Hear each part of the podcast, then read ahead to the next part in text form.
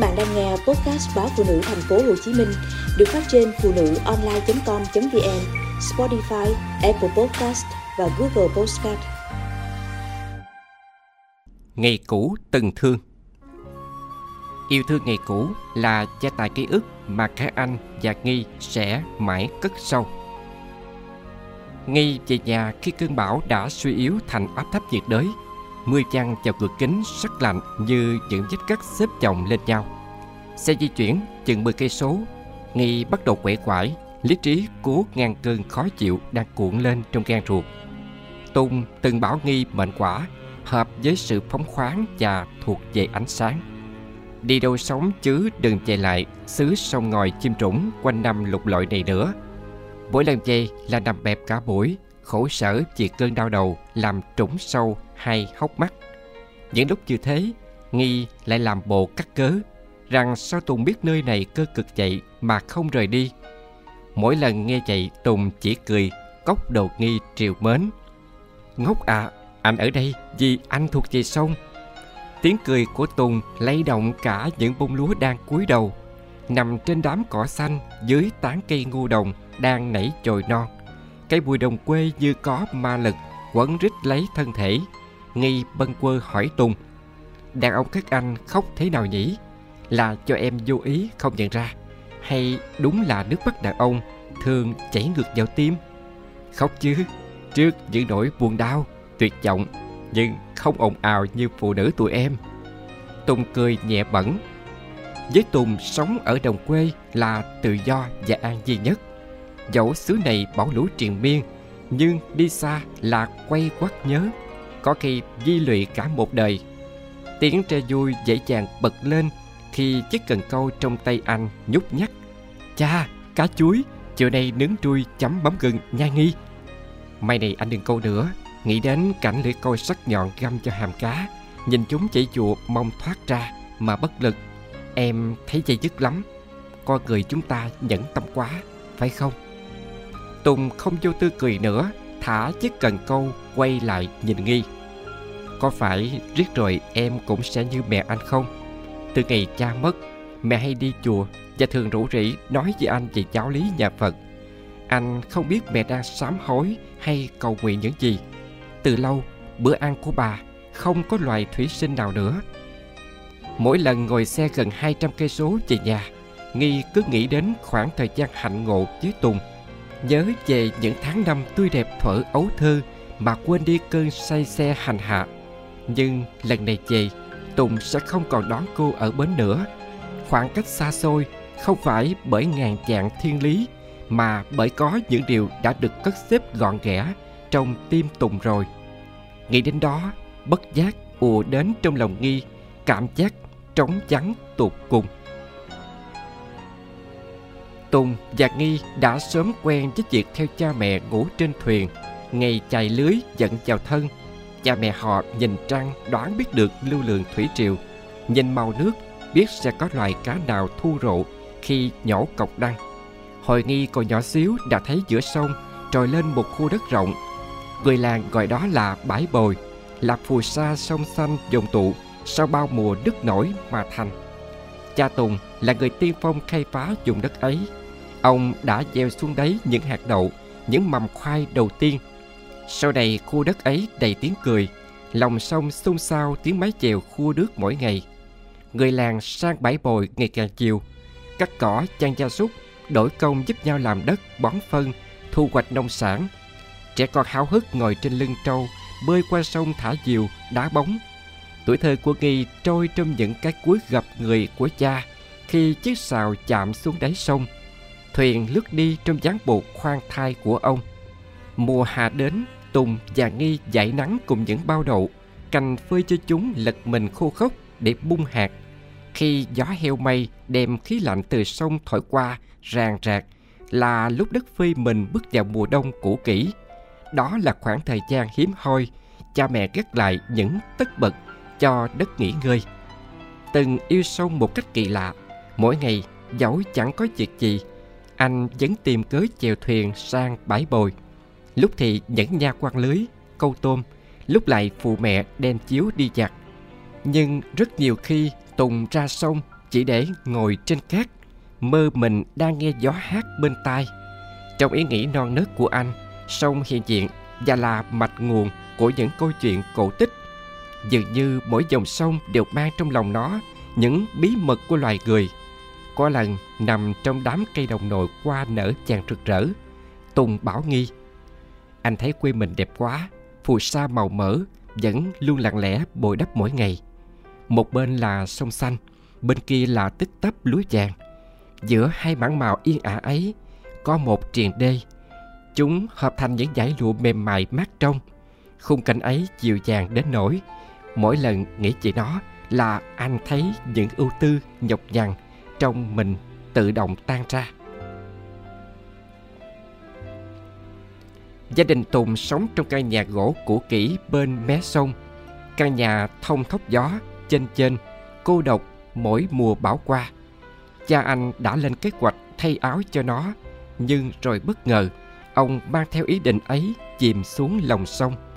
Lúc đó, ông lạc quan tin rằng cơn bão vừa đi qua đã suy yếu chẳng còn sức làm hại thêm gì nữa. Ông đưa thuyền sang bãi bồi, cố vớt những gốc đậu ngậm nước mấy ngày qua. Hy vọng dù hạt mọc mầm rồi, thì vẫn có thể đem về cho heo gà ăn. Chiếc thuyền gỗ bé nhỏ đụng phải một khúc gỗ lớn, chao đảo, rồi lật úp giữa sông. Ai cũng bất ngờ bởi sự ra đi có phần tức tưởi và vô lý ấy. Cha anh bơi giỏi vậy sao không thể dùng giấy mà về bờ? Tùng ôm di ảnh cha trước ngực hai mắt đỏ ngầu nhưng khô khóc, đôi môi miếm chặt quỳ trước quyệt mộ. Anh chấp nhận mất mát đơn thuần tin đó là số phận là định mệnh của người miền sông nước. Năm cuối cấp 3 ai nấy náo nức chọn trường đại học mà tùng chẳng mảy may hứng thú. Anh bảo tốt nghiệp xong sẽ đi học nghề hoặc xin vào khu công nghiệp anh muốn xây lại căn nhà chững chãi để mẹ không phải lo sợ, mỗi khi trong gió lỡ bồi nữa. Tùng thương yêu nghi bằng thứ tình cảm ngọt ngào chỉ dành cho một cô em gái hay mộng mơ và liều lĩnh. Tỷ như việc cô hào hứng chọn trường đại học, rồi sống và làm việc ở một nơi xa lạ, không người thân, không bạn bè, cách nhà mấy trăm cây số. Là một cây bút trẻ tiềm năng những trường liên tưởng rộng rãi khiến nghi có thể vẽ nên nụ cười, nước mắt trong từng con chữ. Nghi mơ mộng với cuộc đời, nhưng lại lý trí trong tình yêu. Với ghi tình yêu thực sự phải mang đến cảm giác tin tưởng và hạnh phúc. Nếu thiếu một trong hai điều đó, thì cô sẽ dừng lại. Có lẽ vì mối thâm tình thanh mai trúc mã, nghi mặc nhiên trân trọng tùng. Mặc nhiên định vị anh sẽ là điểm tựa một đời, một kiếp song sự mặc định ấy không đồng nghĩa với những xúc cảm thuộc phạm trù yêu đương, hạnh phúc. Nhiều lúc ghi thấy sự hiện diện của tùng trong cuộc sống của cô, chỉ như một thói quen. Thương thì thương, mà yêu thì dường như không phải. Nghi mơ hồ nhận diện những lần tùng trượt đường tìm đến khi biết cô bệnh hay mỗi khi thấy lòng chật chội, nghi lại tìm về gặp anh. Cả hai làm vậy vì nhau nhưng cảm giác hạnh phúc thì lưng chừng quá. Tùng quả quyết rằng nghi có thể bay nhảy kêu lưu bao lâu cũng được.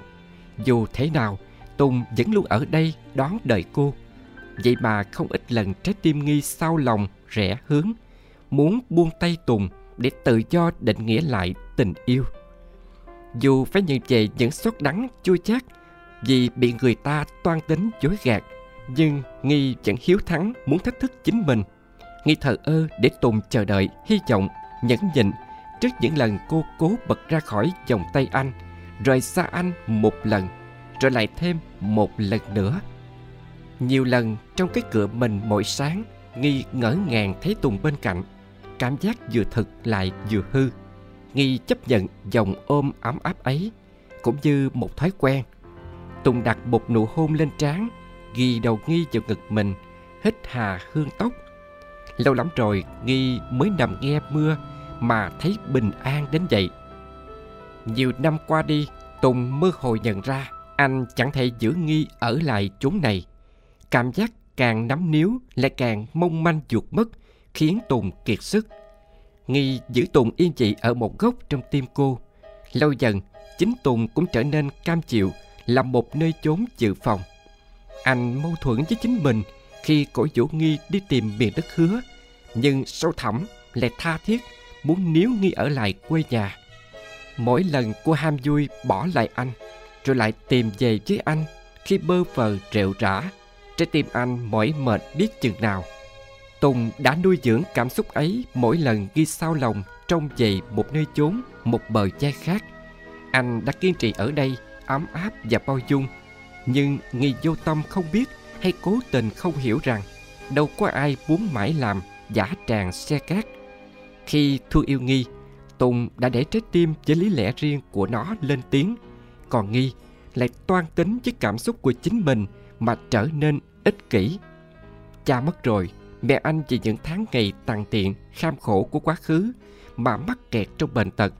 Tùng không đeo đuổi giấc mơ nơi giảng đường đại học, không dám xa căn nhà liêu siêu bên bờ sông trực lỡ, bởi anh không thể sống chỉ một cuộc đời của riêng bản thân.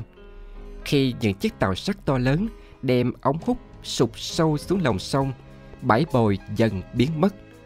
Tùng vẫn giữ thói quen trong rủi trên chiếc thuyền gỗ cũ.